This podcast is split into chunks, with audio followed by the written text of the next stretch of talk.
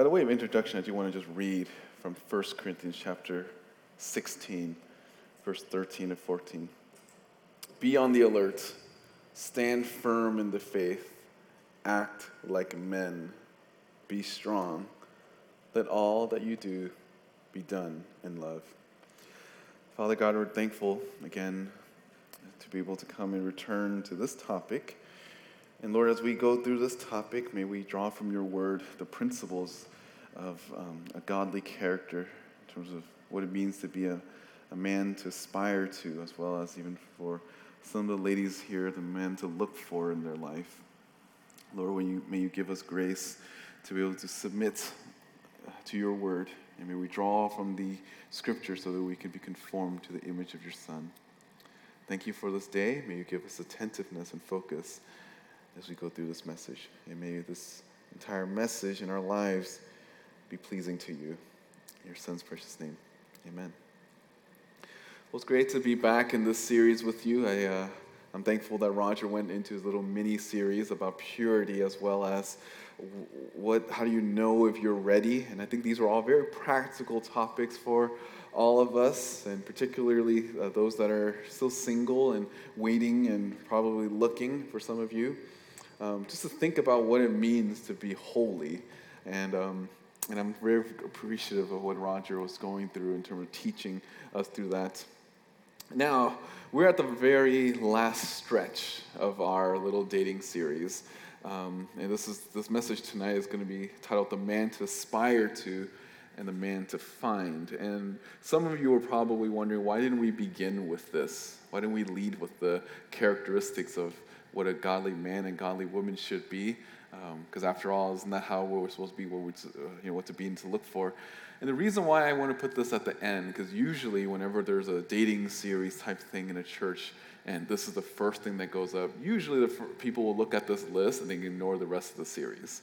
Uh, so, for sake of um, wanting you guys to stay to hear the rest of the series, uh, I decided to put this at the very end. Um, and I trust that uh, this is all part of God's sovereign plan and providence that you know that the Lord is working through you through all the messages that we've gone through so far. But tonight, and then as for the men in terms of what they need to be and what they need to, what they want to aspire to be, and next week, we're going to talk about what the women to be and the women to find. So this isn't to say that for this message, ladies, you can just kind of check out and not, and then like all the guys are like nervous about this. And I actually noticed just looking at the room, there's more ladies here tonight than there are guys. So it could be that the guys are like scared to hear what they have to, you know, what the word has to say about what they need to be. Um, I'm just kidding. I hope that they're, the guys are coming in soon. But this, is yeah, this isn't the time for you to check uh, check out, but it's just for you to at least know what are some of the biblical principles in terms of what to look for in a man. Um, these characteristics are not exhaustive. There's going to be a lot. I mean, I, throughout, throughout this entire process of preparing for this message, I came up with like 15 to 20 of them. But I ended up narrowing down to just 10 because I figured if it, if it, gave you too much, that it might be too much for you to handle. So I decided just to go down to 10 that I think are most important, particularly for this group. And, um, and just again, understand as you go through this list, um, these are characteristics that you want to see in your life, and those characteristics aren't really true unless they're tested. A person can claim a certain characteristic or attribute, and only and it's only really known that it's true if it's tested. Last was two weeks ago. We had that a lot. There was like that rain in the in the Bay Area, and I've spoken to a lot of you and that have homes, and you're like, oh man, there was this water leaking through here, and even for our place, water was coming out of the walls and windows, and it just revealed just kind of the things that are like flawed in the in our in whatever in our respective homes, and I think that's what character is. It, it's not really character until it's tested. You guys can say that you believe in these things or have these things, but it takes a lifetime of testing for you to be molded into the man that God wants you to be. Again, the danger about a sermon like this is that you see this as like some sort of check, like a checklist, and say, "I have this, I have this, I have this, and I," or I have some of these things, and you just kind of let it go after saying, "I have all ten of these. I should be completely dateable." But the reality is, that you'll never be perfect. These are, that's why I said these are things that you aspire to. You want to grow in these areas. You can demonstrate it uh, you can only demonstrate it as force to a certain extent, but it, you know, you want to be on the, at least the right path. You want to exhibit these things, but you're not going to be perfect in these areas. No one is perfect. So as long, you know, if, if you can just at least identify some of these things that you want to work on, that's at least a good start. And if you have some of these attributes and characteristics, then just continue to excel and develop these in your life. Again, this list is not exhaustive. I just chose the ones that I thought would be most helpful for you. And in a lot of ways, you can just see this, this is a marks of what a, a mature Christian looks like. Again, this, isn't, this doesn't reveal the heart in a lot of ways because there's no way for us to read the heart.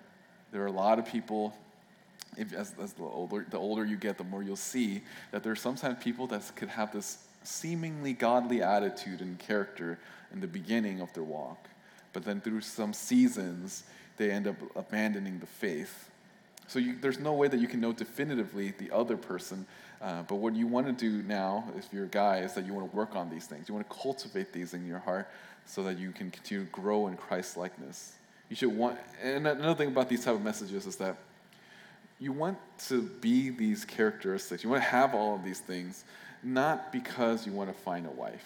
You should always aspire to these things because you aspired to honor the Lord with your life. You care more about honoring the, the, our Savior than to find a spouse. And this is, again, a sad and dangerous thing about these next two messages is because it can be very practical and you can lie with your actions. And I can't discern that. I don't know the future. But the only thing that I hope is that if you are genuine, if you are a genuine believer, that you'll continue to strive to grow in Christ likeness. You just want to be these things because you love Christ, not because you want to be a husband or a good boyfriend or anything like that. You want to be these things because you love Christ. Out of an outpour of your love and affection to Jesus Christ, you strive for these characteristics. And ladies, a note for you: just because these guys are these are, have these characteristics now, doesn't mean that they're going to get worse, or they could, and, and it does mean that they, it can be that they could get better or worse. We don't know the future. Again, as I said before, there are some people that for a season, especially in churches like this, they may love to know things. They may do all the outwardly right things, but as time progresses, they just deny the faith. And your responsibility is not to so much guarantee a definitive outcome. There's no way you can know. There's no way any one of us can know. But you want to at least strive to look for someone to have these attributes and pray and hope that, they, that the Lord will continue working in their life so that they can be the mature person. Hopefully, if they are a genuine believer, then you can come alongside them by praying for them, encouraging them, and even pointing out sins in their life. But in those cases, you must, first and foremost, be faithful to the Lord. So even if your significant other seems godly now and they deny the faith later, you are still called to be faithful to the Lord. This is actually why I tell people when, I'm pre, when I do premarital, like premarital is not about what the other person needs to be for your marriage to work. You just need work on your own walk. You need, to, you need to make a resolution in your own life to follow the Lord regardless of your circumstance. The man that you want to be, the man that you're aspiring to be, uh, will never be complete in this life. But it is a worthy pursuit. Uh, First Peter tells us to be holy, for our, for our God is holy. You want to strive for these things because you want to be more like our Savior. You'll constantly strive to be the man that God wants you to be, and you'll have moments where you will, you'll thrive and, and bear a lot of fruits. Yet there, still, there will be moments in your life where you will stumble and fall. But just know that you cannot be perfect in this life, and is just a process of sanctification. You're growing in, the, in these areas. Again, ladies, uh, you may think some guys are not worth dating or giving a chance because they haven't reached a certain level of maturity, and just understand that they'll never be that mature. They'll never be as mature as you want them to be. Because as you mature, your standards might be more and more, and then they might be different, that they might grow faster or they might grow slower depending on the seasons. But again, as you look at these things in terms of what the man to find, understand that you want to encourage them. They're not going to be perfect. No one is going to be perfect in these areas, but at least pray for them that they can continue to grow in these particular areas. This message is a list of characteristics and not personalities. And you might be wondering what is the difference between a character and personality? Some believe that some, some guys and girls I to ask, like, you what, what kind of person are you into? And their list they'll say, oh, it's just these godly characteristics. And, they're and then when they list the things, they're actually all just personality traits. So they say, I want a guy that's funny, or I want a girl that's, that's, that's, that's funny and, and, and, you know, cute. These are all personality type things. Uh, character is something that is, that, that is more, that lasts longer. It's not necessarily a bad thing to have personality, but it doesn't always equate to good character. And for the sake of this message and discussion, here's how I want to just find a difference between personality and character. Personality is what you do in life, character is who you are in life. Personality is what you do. You could be an extrovert, that's what you do. That's, uh, that's, that, might, that might be something you're drawn to, but character is who you are in life. Sometimes they aren't connected, and other times they are. Uh, and you need to discern which one are those areas. What is a personality that you can, okay, this is the way the Lord built you, versus character, this is what you need to continue to grow in. You must discern your life which is which. Personality will come, will only go, far, go, will only go so far in terms of a relationship. For example, again, if you're funny and you're, if you're introverted, you're outgoing, you're charmed, these things are, can be vary between person to person. Characters are things that this person is. That's who they are. Uh, you can be an extrovert and godly. You can be an introvert and godly. You can be a funny person, godly. You can be an adventurous person and godly. Uh, or you can be a bookworm and you're godly. Those are you know, personalities versus a character. A lot of people have different personalities, but every Christian should have godly character. A lot of Christians, there can be very, a vast uh, difference of personalities, but every Christian must aspire to have godly characters.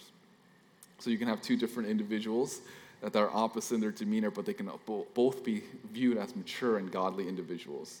And ladies, you'll need to ask God for wisdom to discern which uh, the, the, the, guy that you might be interested in, in um, which one is a personality and a character. And fellas, you need to discern in your own life what you need to work on. Either this is, this is a personality thing that you need to work on, or is it a character thing? for us as Christians, especially for us men, understand that if it's a character thing, it's, it's going to be foreign to us because in our when, we're, when we become a Christian, growing, like, growing in Christ likeness is not natural. It's only the supernatural work of the Spirit that makes us strive to put away our old sinful nature. And even in our redeemed state, there will still be constant wrestling with your old self. So, yes, you strive to put off your old self and put off sin every single day you're putting on Christ, and that is a slow process. You must be guided by biblical principles and commands to be mature and to be the man that God wants you to be. You need biblical principles, which is how you think about life in different situations. And you also need the biblical commands, which is the, the definitive black and white things to safeguard you from a life of sin.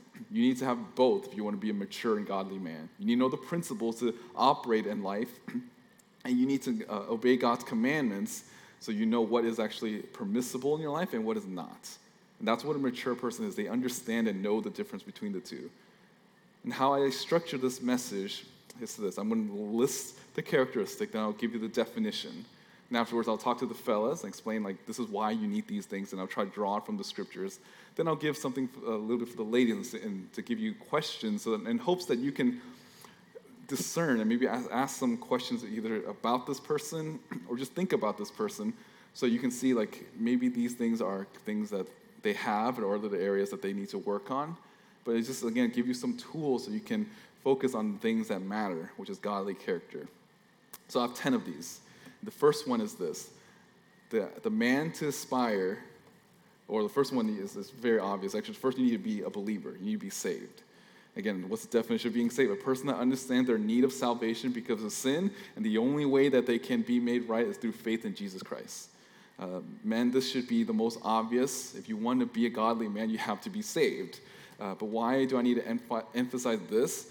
Uh, is because is that uh, mainly the most important thing about you is that you love Jesus Christ. Um, do you love Christ, and do you want to do the things that uh, that honors the Lord? Or are you just a Christian because you like the like you like to be in Christian circles, that it feels safe to be around other believers? Are you Christian because you like being in Christian uh, being in Christian centers or circles, or is Christ the center of your life? You can't expect to be the God that the man that God wants you to be if you are not saved. And that's something that you need to think about first. Like, are you in love with Christ? Is He the one that you desire the most in this life? Because you cannot serve two things. You cannot serve math, you can't serve money uh, more than Christ. You cannot serve relationships more than Christ. Your greatest desire must be to live for the glory of God. And, the, and only genuine Christians can do that. If you want to, if you're going to church, if you're seeking to go fellowship, you're learning from the Bible, all of these things only make sense if you are a genuine believer. You can't expect to be a man of God or the man that God wants you to be if you're not with God to begin with. The first thing you need to do is think about whether or not you are a believer, a genuine believer. You cannot do anything that you can't, your marriage is not going to be honoring to the Lord if you are not a genuine believer. And ladies, this is again obvious, should be for this for you is obvious. When you think about the man that you want to look for, he has to be a believer. I'll defer back to you know the message that earlier about why you shouldn't date non-Christians. And again, I can understand the temptation. Sometimes just looking at the context of our church, sometimes there are times where there's a lot more guys, and then sometimes there are a lot more girls, and then they'll be like, oh, some of the girls will feel like, oh, the, my pool of of people that I'm interested in is, is too small. I, I might, ha- I might be more interested in other guys that are outside the faith. And that's not a wise thing to do. You want to discern and you need to know that the first person, that the first thing that matters most to you as a Christian is you want to aspire, you want to find someone that is a believer. So that's, again, that's, that's probably the shortest point, but it should be, but it should be obvious that for us that if you want to be a godly man, first and foremost, you need to, you need to be saved. The person that you want to find, ladies, is a person that is a genuine believer. Second, integrity. So, what is integrity? This is someone that's not double minded. He's honest, he's consistent. If you have your Bibles, you can just jump to Proverbs. I'm going to be jumping all over Scripture just to draw to us um, passages that speak of these things. Proverbs chapter 10, verse 9. He who walks in integrity walks securely, but he who perverts his way will be found out. Solomon speaks about how the righteous people, they, they, they have this integrity about them. They, they're walking consistently. Proverbs 11, verse 3 The integrity of the upright will guide them, but the crookedness of the treacherous will destroy them. Proverbs 19, verse 1. There, and again, there are a lot of these uh, verses about integrity. Um, and there's a reason why Scripture speaks so, uh, so, talks about this so much because your integrity is it's linked to your relationship with Christ.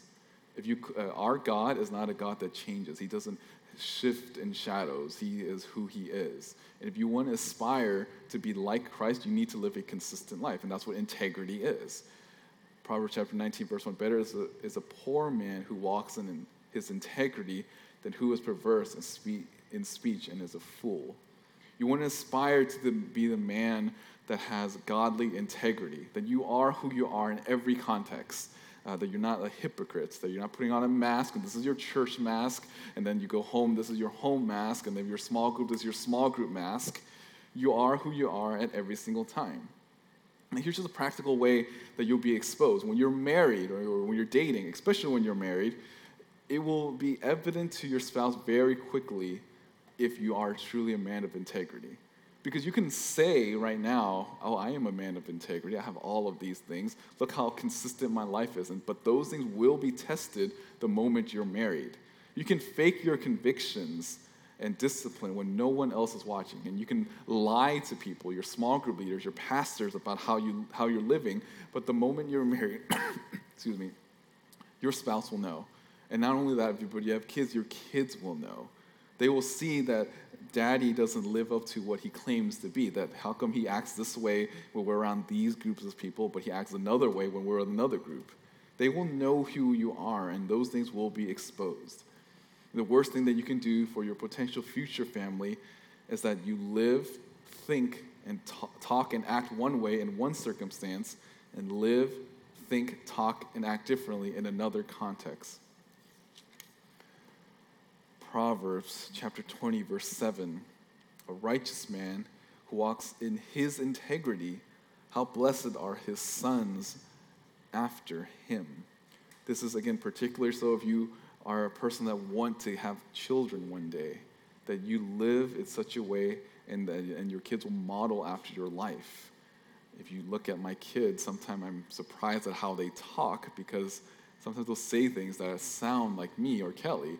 And it's like, where did you learn that from? They'll use, my, my daughter will use vocabulary that's, she doesn't even know. She'll say things like, okay, that's something that only parents would say, like expired food. You don't know what expired food is. You just eat whatever in front of you. But yet, kids, they absorb everything that they see. And if you're a man of godly integrity, they'll model that as well. If you, if you are a hypocrite, then those around you, even your spouse, might think that that's actually appropriate belief, uh, uh, behavior. And as a man, you need to live in that way so you can be a role model for your family. You can lead by example in the way that you live. They will see you and they will imitate you for the better or for worse. Proverbs 28, verse 6. Better is poor is the poor who walks in integrity than he who is crooked, though he be rich. Integrity should matter more to, to you than what you cultivate in this life. This is what you want to do, man. Ask yourself, ask the Lord to help to help you be you know, expose areas in your life that you find like just are inconsistent. You know, where, where are the times where you find you're less guarded? Integrity doesn't discriminate when it comes to circumstance. You are who you are all the time. You want to be, you want to aspire to have a consistent character. You want to aspire to have integrity. Now, ladies, how do you discern that? If you're looking for someone in the church, if you're thinking about if someone's asking you out, how, how do you, in order, if you're dating them, how would you know that this person has integrity? Again, this is where you need to be wise in terms of, I mean, you can ask other people that, that knows them, you know, like, hey, you're his friend, tell me about them, or just, just be observant. Um, you know, you'll see them in different contexts if you spend a lot of time with them. You'll see how what they're like to strangers. Um, how are they around people that are new in the church? What are they like in, in ter- with their closer friends? How are they around their parents? What do they post on social media? You want to be observant, not in a creepy way, but you want to be wise and discerning and just observant and see, see is this guy really who he claims he is? If they don't have integrity in one area in your life, in their life, there's, there's a likelihood that they will be making compromises in other areas of their life. Men, you need to have godly integrity and know that God sees every area of your life. And yes, and I know all of us are not perfect in that way. That's why we need to ask God for the grace so that we can be the man that He wants us to be. We want to be like our Savior who loves at all times, who's so patient and kind and, and holy. We want to aspire to those consistent attributes of our Lord. Although imperfect, we, this, these are areas that we can grow in so that God, so the Lord can be honored. So ask God to, for grace to live an upright life and a life that's filled with integrity. The third thing that you want to aspire to have is to have control over your tongue. And ladies, if you're looking for a man, look for that has control over their tongue. Uh, men, you need to know that control over your tongue means that what you say and also what you don't say. a wise and mature Christian knows that when to say certain things and when not to say certain things. And oftentimes when we think about taming the tongue, people think about just staying quiet, like don't say anything. But that's not always the case. Sometimes taming the tongue means that you need to use it. You need to be able to speak the truth and love into the life of other people. You need to ask God for grace in how to have control over your own tongue. Proverbs chapter 13, verse 3 to 4 The one who guards his mouth preserves his life, the one who opens wide his lips comes to ruin the soul, uh, the soul of the sluggard craves and gets nothing, but the soul of the diligent is made fat. That's actually not uh, the relevant passage. Verse 3 is the relevant passage about controlling and guarding your mouth. And you, you, and you also know the James chapter 3 passage about how dangerous a tongue can be. Uh, some of you, you may need to speak less. Others of you, you need to speak up. And the point is that you have control over the things that you say. Do you have control over your tongue, or does your tongue have control over you? Are you, do you not say the things that you need to say because you're a, there's a fear of man? Because that's not honoring to the Lord, because you are called to live under the fear of the Lord. He's the one that you live for. So if you're not willing to speak the truth and love to one person, you're not going to speak the truth and love to your spouse. You're not going to speak the truth and love to your kids. You're not going to speak the truth and love to your non believing family or friends. You need to not fear man and fear the Lord. And knowing that just because you don't say anything, the Lord still, you're still accountable for your silence, just like how you're accountable for things that you say. So don't think that you know I'm, I'm like attacking the introverts or extroverts. I'm attacking everyone here. Like you need to be able to discern the right, discern when is the right and appropriate thing to say at the appropriate time. There's a Colossians chapter three about or Colossians four about this about the tongue, how it has to be like like uh, you, you, you want to pray for these opportunities to have your speech like seasoned with salt, so you know how to respond appropriately in the right context. That's what a mature person is. Because when you think about your marriage down the line, you're going to have to uh, talk with your spouse. And sometimes the best thing to do to keep and cultivate the relationship is not to say anything. And other times you do need to speak up, especially if it comes to things like confronting sin. You need to speak up. You can't be silent about those things. And in other areas, if it's just preferences, you can learn to just let it slide. Colossians chapter 4, verse 6 let your speech always be with grace, as though seasoned with salt so that you will know how you should respond to each other. And this is where men you need to be. Being a, a, godly man does not mean that you always voice your opinions. It means that sometimes you need to discern which fight is worth fighting for. Some things are not, you just swallow your pride and let it go. Other times you do want to speak up, and you may need to at times.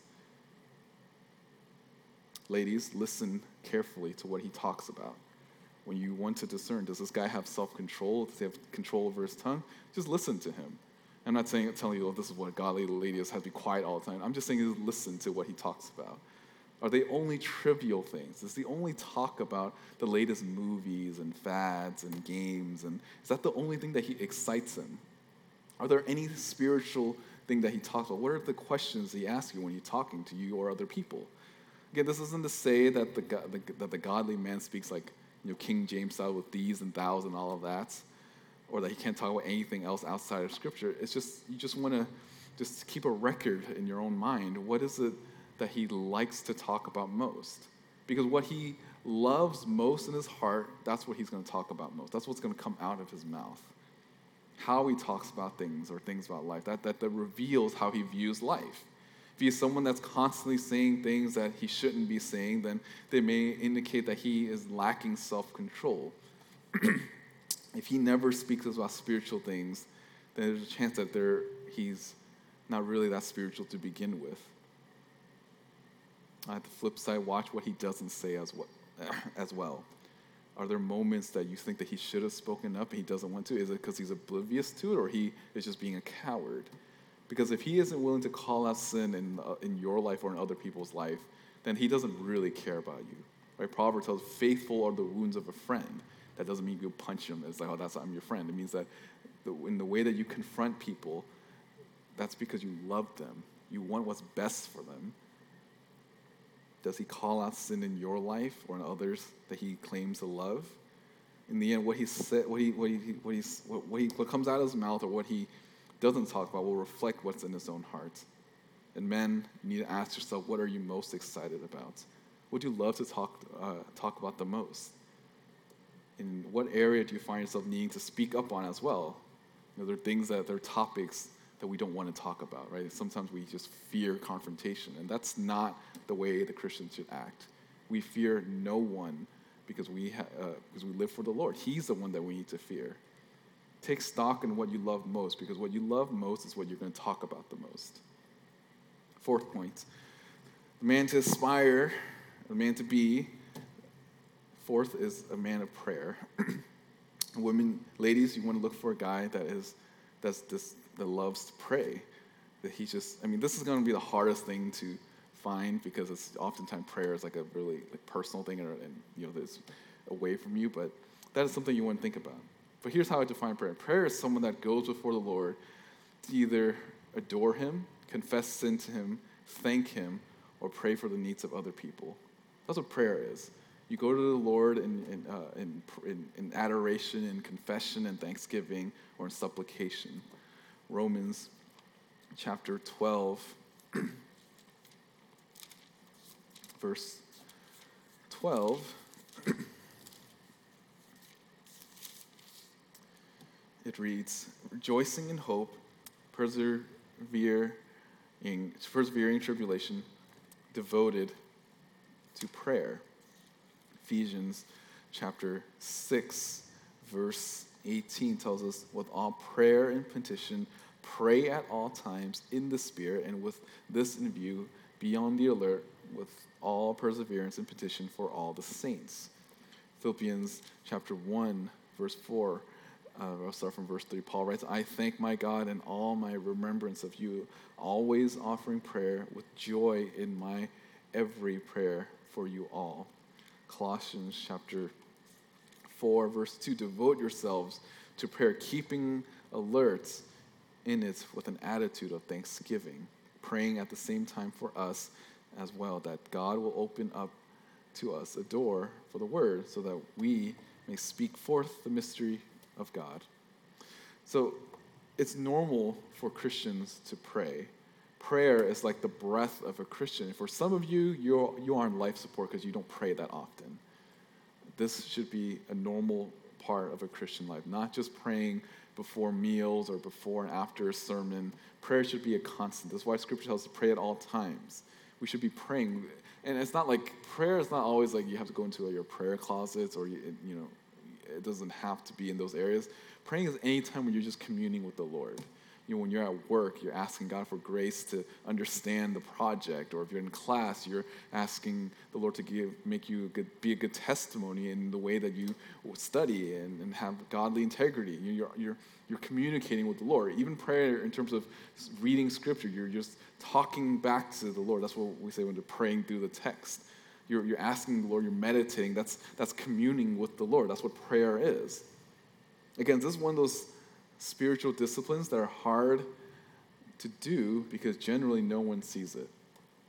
This is a convicting thing when I thought for me when I think about you know in our church we do have prayer meetings throughout the week and it's usually the least attended. The reason why that is is because most people don't see it. It's not the it's not the glamorous thing. It's not like evangelism where you go, even evangelism sometimes people don't really want to do it. People love to go to like all the potlucks. They'll pray there and they'll invite other people. But when it comes to praying on their own or inviting other people to, to church, those are things that are like that, that requires discipline. And it's not an easy thing to do. Usually the more spiritual things are the ones that are not noticeable to outsiders. And that's a good thing. You should want to pray because you want to be close to the Lord. We have to understand, we understand that we are nothing without the Lord. That's why we pray. We, we're constantly in dependence of Him. And I use that definition I did for prayer because there are those are the four categories adoration confession thanksgiving supplication. You can really summarize all prayers in scripture in that. Maybe imprecatory might be one the one that's missing. That's like you know what imprecatory means? Like lord judgment on the please judge those other people. That's you know psalms does that sometimes uh, but i guess you know you want to pray for justice and those things to, to be done but generally speaking those are the four areas that we generally pray about Adoration means you're thinking, you're, you're thinking how great our God is, and you're praying to Him the things that you're being taught in His Word. You're confessing your sins, the things that you're, you're all, the things that you fall short in. You're thanking Him. Thanksgiving. That's like acknowledging the, your, the Lord providing for you each and every single day to, for answered prayers or anything like that. Supplication. You're praying on behalf of other people or for other people. Those are four general categories of prayers. There's always something or someone to be praying for. There's always something to be praying for. So when people ask, like, well, you, you know, why is your prayer life so weak? It's not because there's not enough things to pray for. It's just because your faith is weak.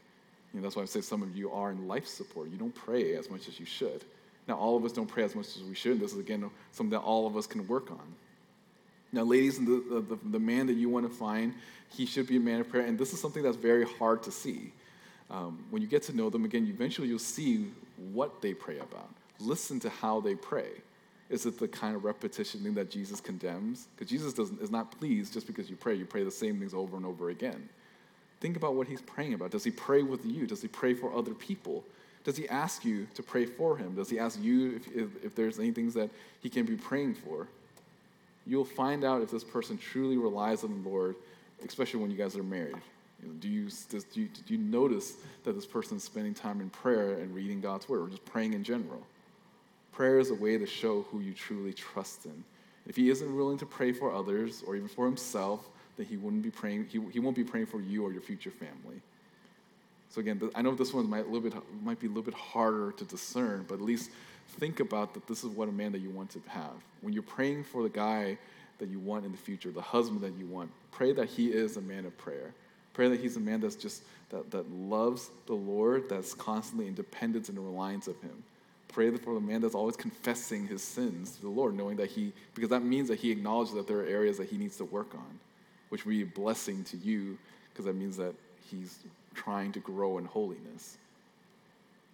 Fifth, the man to be, the, the fifth attribute is that you want to be a hard worker. You want to aspire to, to working hard. Women, ladies, this is what you want to look for in a man. A godly man is someone that works hard. Here's my definitions. Hardworking person is someone that is committed to the task that he's given to him. That he's faithful with the work that, uh, that, the, that the Lord has given him. That doesn't mean, this, this, this doesn't just, he's just, he's not a guy that just does the, the bare minimum, but he seeks to be faithful at the work that he's in because he sees his work as a stewardship from the Lord. Now, I want to define work as either something that you do or, or something that you're studying in to hope to, you know, or something you're preparing for to get a job. So if you're in school, I would categorize that as work. If you're, you know, you're studying, you're in your college career, that's work. And you want to be faithful there as well. It's not just like only people that are outside of college can date or marry. In fact, I would encourage if you are able to get married at younger, get married younger. You can enjoy your spouse longer in that way. But if you can't, that's okay too.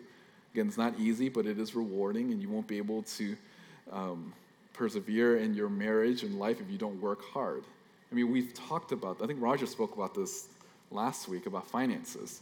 And, you know, we understand that work is important. It's, it's God given. It, it came before the fall. Um, and, you know, God gives them this instruction to, to take care of the land, to, be, to work.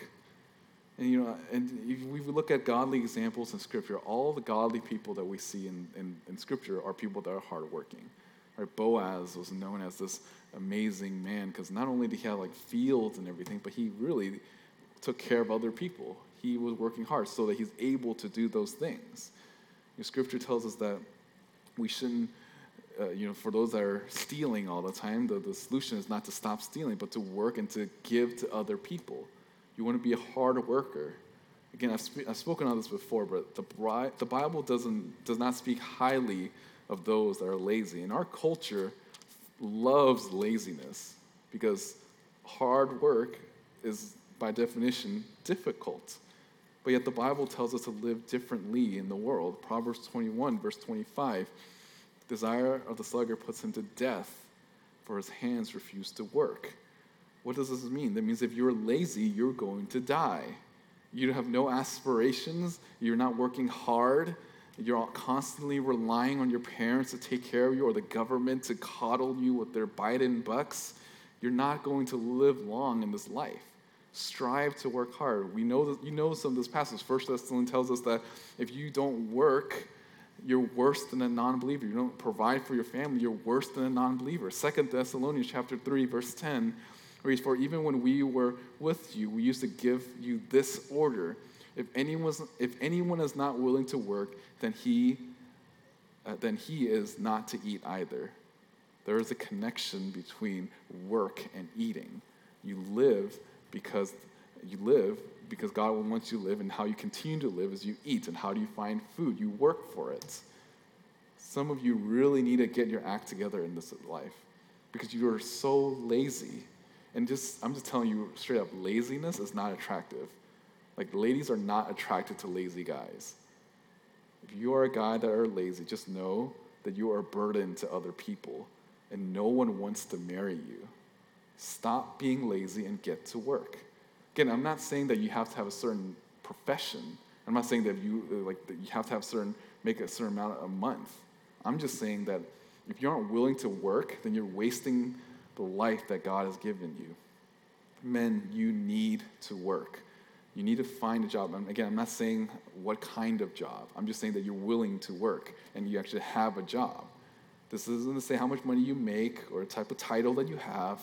You just need to work hard and do whatever it takes to, first and foremost, provide for yourself.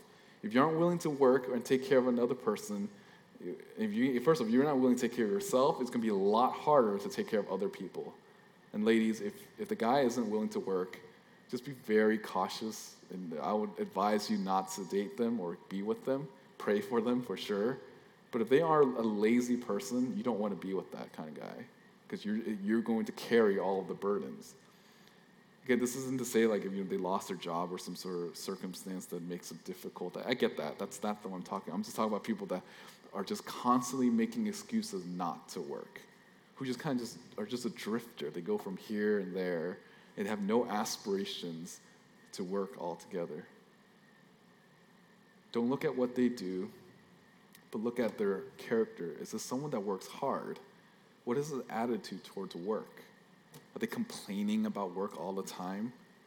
Are they consistent in terms of discipline going to work? You know, do they have a high view of work? Do they understand that their talents and the opportunity they have to work are all given to them by the Lord? These are just areas that you want to look at in the guy that you want. So not only as, a, a godly man, the man that you want to aspire to be, is someone that is hardworking, or the man that you want to find, ladies, is that he's a hard worker. But our sixth point is that a godly man that you want to aspire to be, he's missional. He's missional.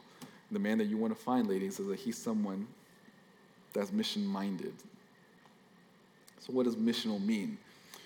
Well, he realizes that this life is not their own, but that he is an ambassador for Jesus Christ and seeks to use his life to win other people to Christ. Men, that means that you need to look at your life as a, not just being not just a privilege to be called a child of God, but you are indeed an ambassador. You are a representative of the Lord, and you're draw, and you're asking and want to invite other people to the kingdom of God. This is our mandate here in, on this earth. Matthew 20 tells us to make disciples of all nations. Your life is not your own. It's for Christ and it's supposed to be used to bring him glory by winning other people to Christ. A missional church is what we want to be, but a missional church will never be a missional church if individuals don't care about missions. We can't be a light to the world if we don't want to be a light. A godly person has godly desires, and one of the greatest and godliest desires for you to have in this life is to be a fisher of men. That you want other people to know how great our God is. Is your life focused on just getting you know, more things and leisure and a higher paycheck? When was the last time you even shared the gospel with someone? Is there anyone in your life, in your proximity, that you are praying for in hopes that the Lord give you the opportunity to win them to Christ? Because if you don't care about other people's salvation, I wonder if you even care about your own salvation. Because if the gospel is so beautiful and rich to you, don't you want other people to know this grace as well? How can you not tell others of the greatest grace in your life? Ladies, the guy that you look for, you need to think is this guy interested in winning other people to the Lord? Has this person shared with you just people that he's, that he's trying to witness to, or, or is there names or family members that, that comes up? He's like, I want to try to win them to Christ. I'm, I'm struggling with how to communicate with them, or, not, or I feel burdened for them. Does he have any non believers in his life that he can witness to? Be very careful for a person that does not have that desire. If, all, if only the people in his life are only Christian friends, then that means he's not being a good steward with the life that the Lord has given him. If he has no interest in winning people to Christ, then likelihood he has no interest in winning people to Christ in your life. So you may have non-believing parents. He, he, he may not have any interest in trying to win them to Christ. Or what's worse, even your future kids. He won't want to invest in them that way because he doesn't care about salvation of other people. The man that you want to be, men, is someone that is missional. I'm not saying that you have to go travel all over the world and be missionary. I'm just saying that in the place that in the context you're in right now, are there people that you're trying to win to Christ? Are there people that you're praying for? And ladies, look for that kind of man. Look for a person that has that mindset, that's thinking about other people, and encourage them to keep trying to win them to Christ. Be missional because this life is short, eternity is long, and people are entering into this eternity every second. Some of the man that you want to be is teachable. And the, woman, the man that you want to find, ladies, you want to find someone that's teachable. What does teachable mean? Well, he's someone that is able and willing to either adapt, increase, or even correct their thinking. So adapt is like, you know, something that maybe like adjust a little bit to think more about something, or increase meaning to grow in their knowledge of something, or even correcting meaning to correct and fix something that they're thinking uh, wrongly about. And men, being teachable is not simply just listening, just, just mere hearing my, the, the, the thing that's coming out of my mouth or whoever is teaching you. It's, it's, it's thinking about how can I apply this to my life. You must strongly consider if this is something that will make you more like Christ or if it's something that will give you discernment in life. And the first thing you need to do is just your own personal devotion to the Lord.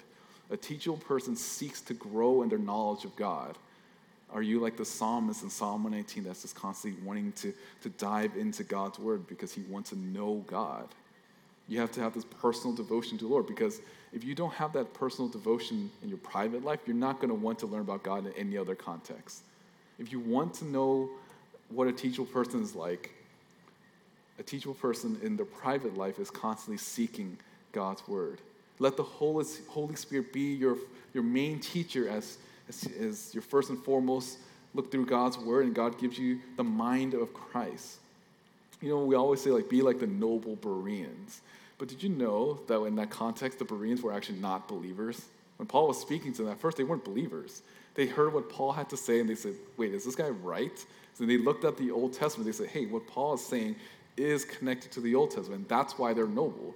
It's because even before they were saved, they were not listening to the Apostle Paul. They, they looked at him, they heard what he had to say, they wanted to know, like, okay, is, he, is, is, he, is what he's saying connected to what the God that we know, which is the Old Testament? the God of the Old Testament. And then they realize, no, they're all the same. The God of the Old Testament, God of the New Testament, and what Paul's saying is, is identical. That's why they're so noble. They even, they, I mean, these people doubted even the apostle until they realized that it was aligned to the Word of God. It's good to have a healthy skepticism towards men, but not to God's Word. People might tell you things that may sound like God's Word, but be very careful. And the only way for you to be careful is if you know God through yourself. Seek the scriptures yourself. Make sure you guard yourself and know what God's word has to say before and you be transformed by it. Otherwise, you might be transformed into the image of other people. Ask God to teach you his ways. So, first, in terms of being a teachable person, you need to have a desire for private reading and devotion to his word. And second, you need to have, a, a, in order to show you're teachable, you have to have a teacher.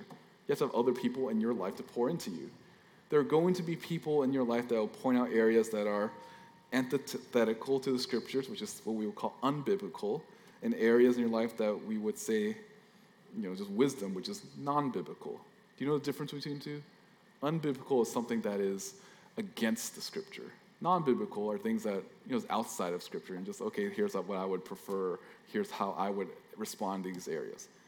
You need to discern what's different between unbiblical and non biblical know the difference. What is a counsel that's from the Bible and what's a counsel from a person's opinion? Because there is a difference. One is from the scriptures, while the other is just wisdom derived from principles from the scriptures. Look for the biblical principles in the passages and not just merely the application or outcomes. Learn from people, learn from other people. Proverbs chapter 11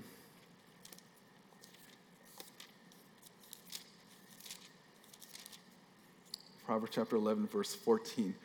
Where there's no guidance, the people fall, but in abundance of counselors, there is victory. Proverbs 15, verse 22. Without consultation, plans are frustrated, but with many counselors, they succeed. Proverbs 24, verse 6. For by wise guidance you will wage war. In abundance of counselor there is victory. And Luke, Jesus, in Luke 14, verse 31, Luke, uh, Jesus says the same thing. Like a person, you know, get, before war, they'll, they'll actually get counsel from multiple people, and they have to decide: is this, are we going to win this war? If not, then it's better that we just not go for this war. There's this wisdom in getting a multitude of counsel. It's wise to learn from other people, because no one person will have all wisdom and knowledge outside of Christ. And also, what, what this means a multitude of counsel is not having the same people that agrees with you. That's not a multitude of counsel. That's just called an echo chamber. A multitude of counsel means that you seek, pe- uh, uh, you seek people from different maturity levels or even different backgrounds and different um, understanding of Scripture so that you can grow and, and figure out wh- whether or not this is the right thing to do. It's good to have a dissenting voice at times because it helps you identify areas that you may not be aware of. Be willing to find areas where you think your thinking is lacking. In Luke chapter 6, verse 40, Jesus tells us that we essentially become our masters. The disciples will never surpass their leaders. Who your mentors are, that's who you will become, both in terms of their strength and their weaknesses. I think that's why the scripture tells us to have a plurality of elders. Because a plurality of elders means that you have a plurality of perspectives that can help look at a certain case. I just think back last year when the pandemic, when all of our elders were wrestling through the issues of what to do, what can't we do. We all have different backgrounds. We have a medical background. We have people that were other, uh, you know, all these different perspectives to look at this. And it was so helpful to have that because if we only had one view, we probably wouldn't be here because we probably made a lot more mistakes. It's good to have a plurality of elders and plurality of counselors in your life so you can gain the strength of everyone, so that the weaknesses can be covered by other people. Are there people in your life that, you, that, that can help give you a dissenting voice as well as affirm the things that are right in your life? I'm thankful for the, the counselors I have, the elders, because I can talk to, them, to each of them. They may give me different counsel, and in the end, I can see like, okay, this is where I'm lacking, and this is where I need to grow in. And it points out areas that I can't see because I could only see a certain amount of vision and things in life, and the elders and others in, in others in my life can point out those things. It's good to have those things because you know that means that they care and they love you. Learn to have other people and be teachable. Ladies, at some point, you'll either witness this person be confronted with the Word of God, or, um, or even you might even ask, does this person have mentors in his life? Who's pouring into him? You know, does this person have someone that like guides them and shepherds them? And why doesn't he? It, does he not have someone in his life because he doesn't want to be corrected? If he doesn't want to be corrected, that might mean he's not teachable. How that person responds to counsel, well, is a good sign to see if they're teachable. I'm not necessarily saying that this person must put, be some sort of pushover. I'm not saying that if, if, some, if he's like rejecting some sort of counsel, that means that he's automatically not unteachable. I'm just saying that does he at least process it? Is he thinking about it? Is he even acknowledging areas that, yeah, maybe I was wrong in this way of thinking? That's what you want. You want someone that is teachable. Are they willing to seek counsel when, the, when you ask them, hey, uh, how did you think about this? Are there multiple people that they go to? Are you one of the people that they go to to help them see, like, hey, what's, you know, what am I missing in this? Is this, per, is this man willing to seek counsel if they think that their course of action is sinful? And are they willing to change if it is sinful? Or are they willing to at least think about it as like a preference? Or how do they respond? Are they instantly dismissive? Are they, is there always this excuse that, like, oh, I know I'm right? Like, everyone else is wrong except for me? Because that's not a teachable person. Because if they're not teachable to other people, they're not going to listen to you, or he's not going to listen to you. Is there always a justification for why they don't need counsel or that they don't need to change? Or are they open and humble enough to, to have people point out their blind spots? You want to find someone that is hungry for God's word in their own private life. You, you, know, you, know, you can ask them, what are you learning in Scripture? That's a good thing. That's a good question to ask. What are they learning in Scripture? Because that tells you that they're devoted to studying God's word. Now, if they're saying the same passage, that might be something to worry about because I mean it's good to meditate on one verse, but if they're only if it's very shallow, then probably means that they're not spending that much time in God's word. Um, you want to find someone that's just always learning, that's always hungry for the word of God, because that's what's going to sustain the man, and, ho- and, and hopefully as he grows in his knowledge, he can help sustain you in your walk. The man to be the eighth point, we have a few more, the, the eighth point is this the man that you want to aspire to be men is you want to be someone that's sacrificial. The, woman, the man that you want to find, ladies, is he, you want to find someone that is that, that, that that's sacrificial. And, how, what, and by that I mean this to place others' needs above their own, even if it means it costs them. To place others' needs above their own, even if it costs them. Romans chapter 12. verse 10. Be devoted to one another in brotherly love. Give preference to another in honor. I, I love actually the ESV translation where it says, outdo one another in showing honor. It means that it's not like a com- like a competitive competition, like oh I'm going to do you do one nice good thing, I'm going to do even greater thing. It's not that. That's you know that's almost like a sinful, prideful thing. But just that you're always striving to care for the other person. You're willing to lay down your life for the others. We know Philippians chapter two, verse three: Do nothing from selfish or empty conceit, but with humility of mind, regard one another as more important than yourselves. Do not merely look out for your own personal interest, but also for the interest of others. Have this attitude in yourself, which is also in Christ Jesus. Who, although he ex- existed in the form of God, did not regard equality with God a thing to be grasped, but emptied himself, taking the form of a bondservant and being made in the likeness of men. Being found in appearance as a man, he humbled himself by becoming obedient to the point of death, even death on the cross. Be willing to expend yourself. This is the model of our Savior. He came and was willing to lay down his life for his friends. And that's what John chapter 15, verse 13 tells us about how what makes a good friend. John chapter 15, verse 13.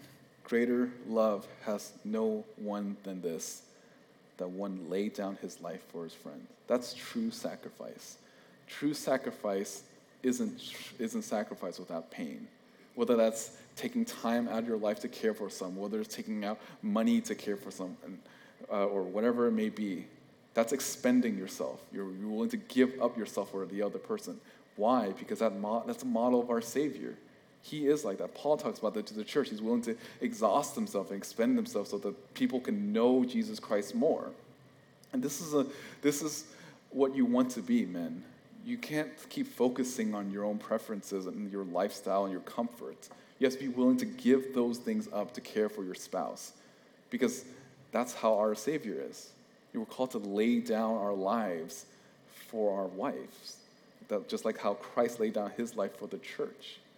So you need to think about yourself. Like, are you willing to give up things, giving up your time and resources and comfort for the sake of bettering other people?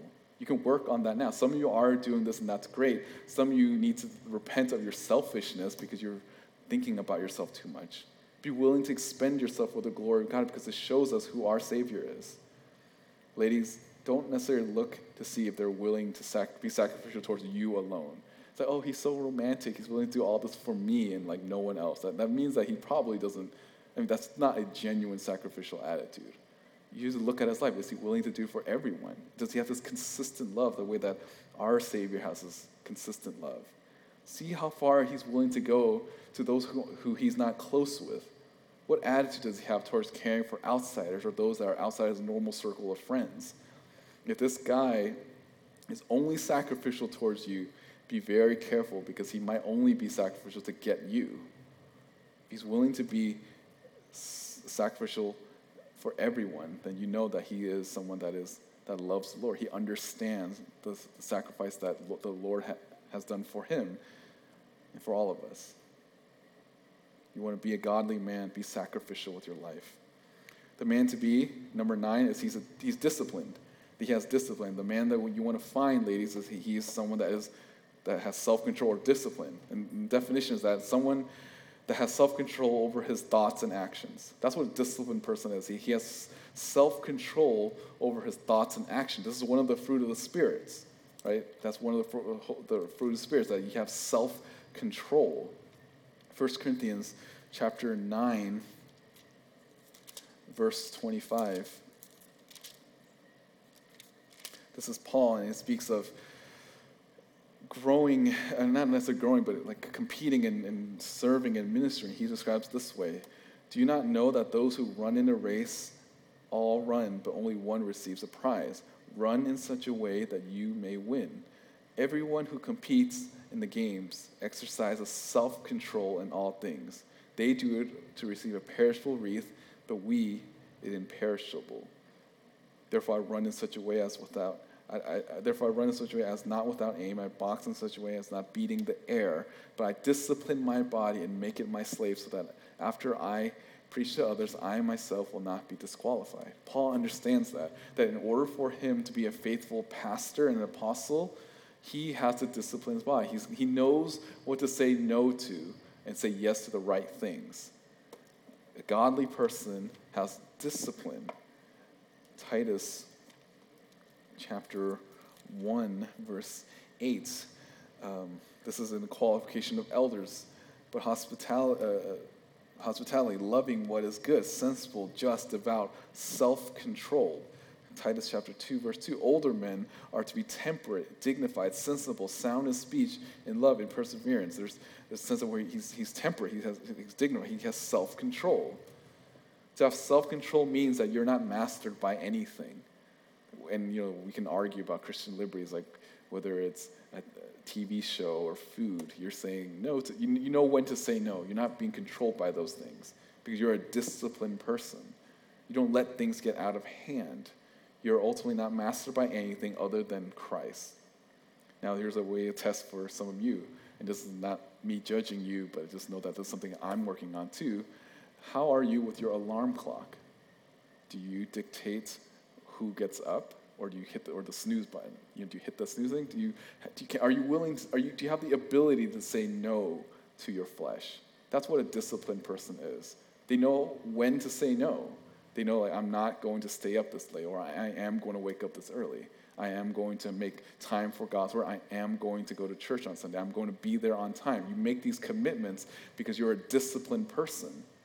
If you're not disciplined, then it's going to show in other areas as well. Ladies, this is the kind of man that you want to look for. As you get to know him, just look at how he spends his time. Is he someone that has order, that's orderly? Again, doesn't mean that he's perfect in every area, but at least you look that he's striving to live a disciplined life. What controls this person's time? Is it circumstances? Is it people? Is it entertainment? Is it laziness? Do they say no uh, to the right things? And, or do they even say no to good things, but say yes to the best things? Is this someone that has discipline? Find someone, or be, be that guy that has self control, that can beat his body into submission. And ladies, find someone that has that type of self control because if he's not self controlled now, he's not going to be self controlled later. He's just, again, not perfectly, just, just look to see does he have even small glimmers of that? If he does, that's good, and just continue praying that the Lord will, will keep working at, at them so they can be more disciplined. Verse 10, this is the last one.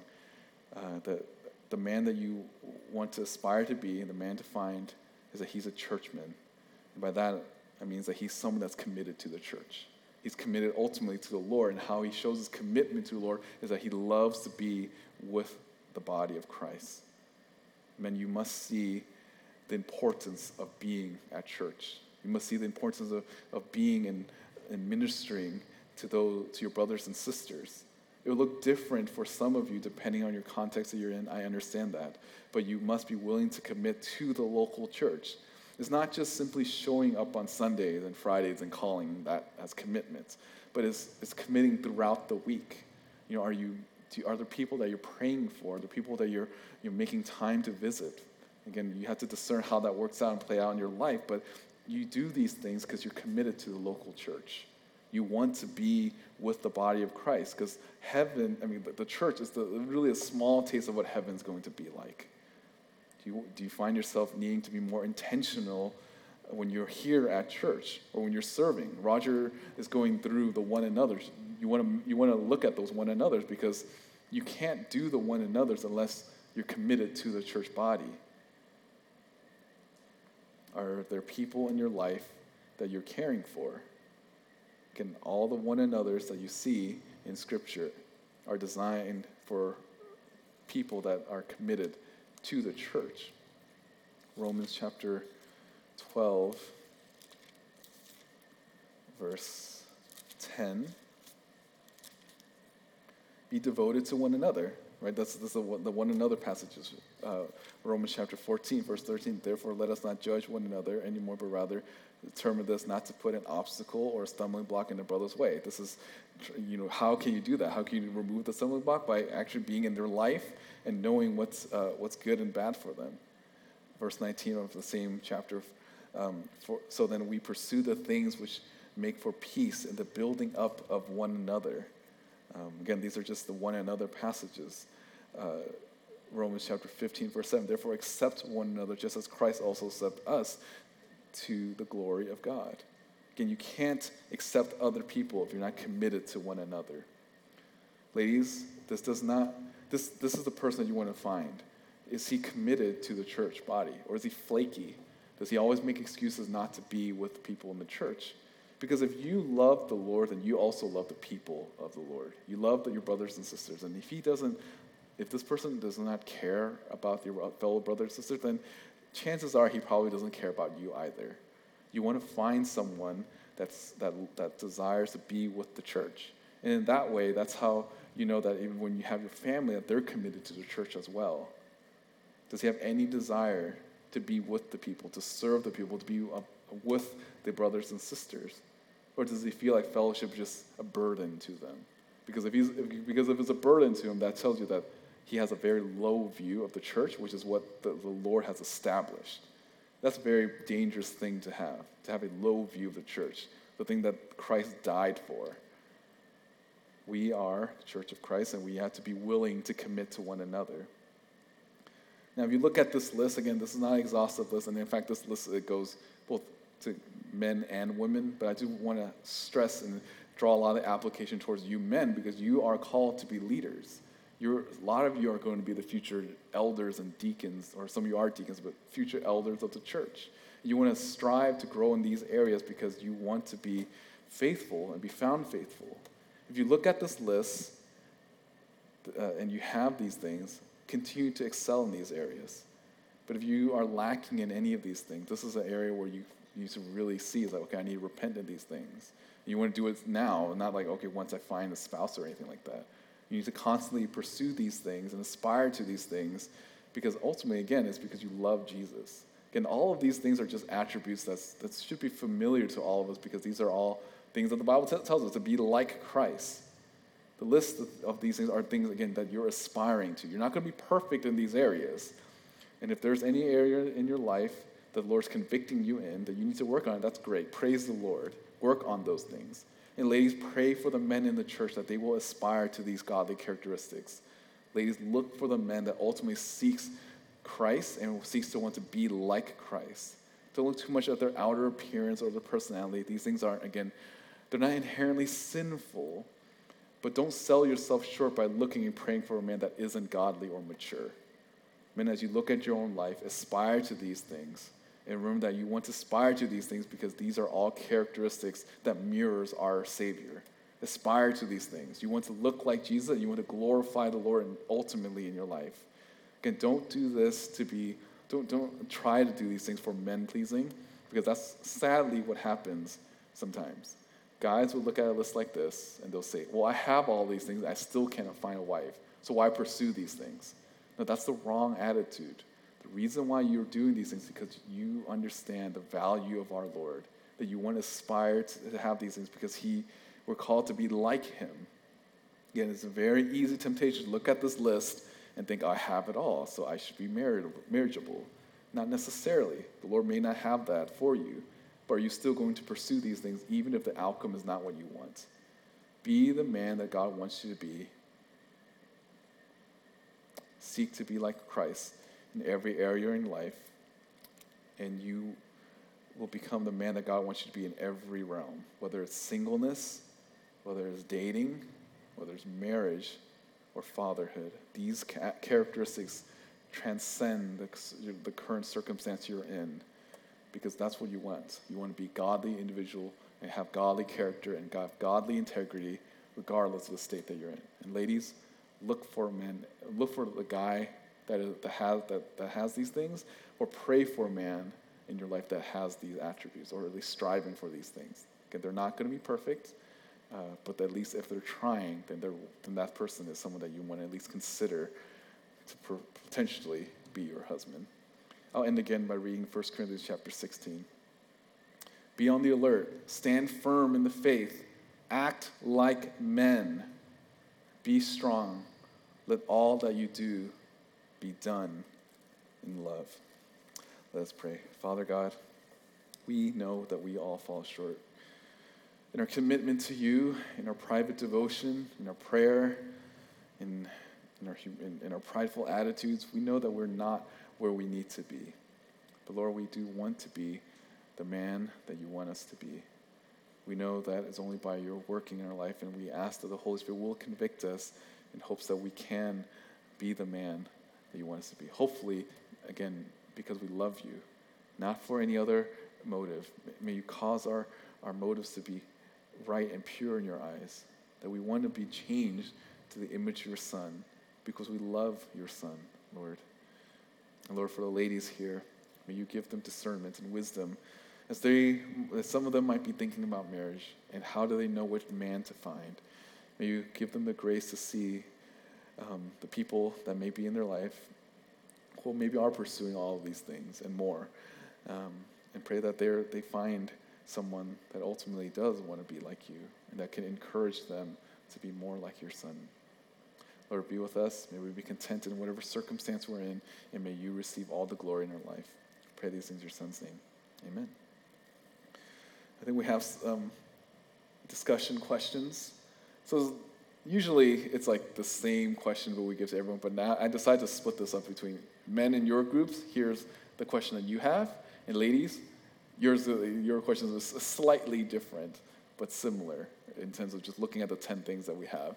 We look at, so for the men, uh, of the 10 characteristics of the list, what are three areas that I can work more on this week? So when you think of, so when you have your groups, you know, tr- uh, try to think about those lists of the things on this list and then ask them, hey, can you keep me accountable on these areas? Whether it's like private reading time, those groups that you have, you want to be able to utilize it, maximize it, you know, have them be your accountability partner or something. I know some of you guys are doing that, but you know, that's something that you can at least uh, keep each other accountable on.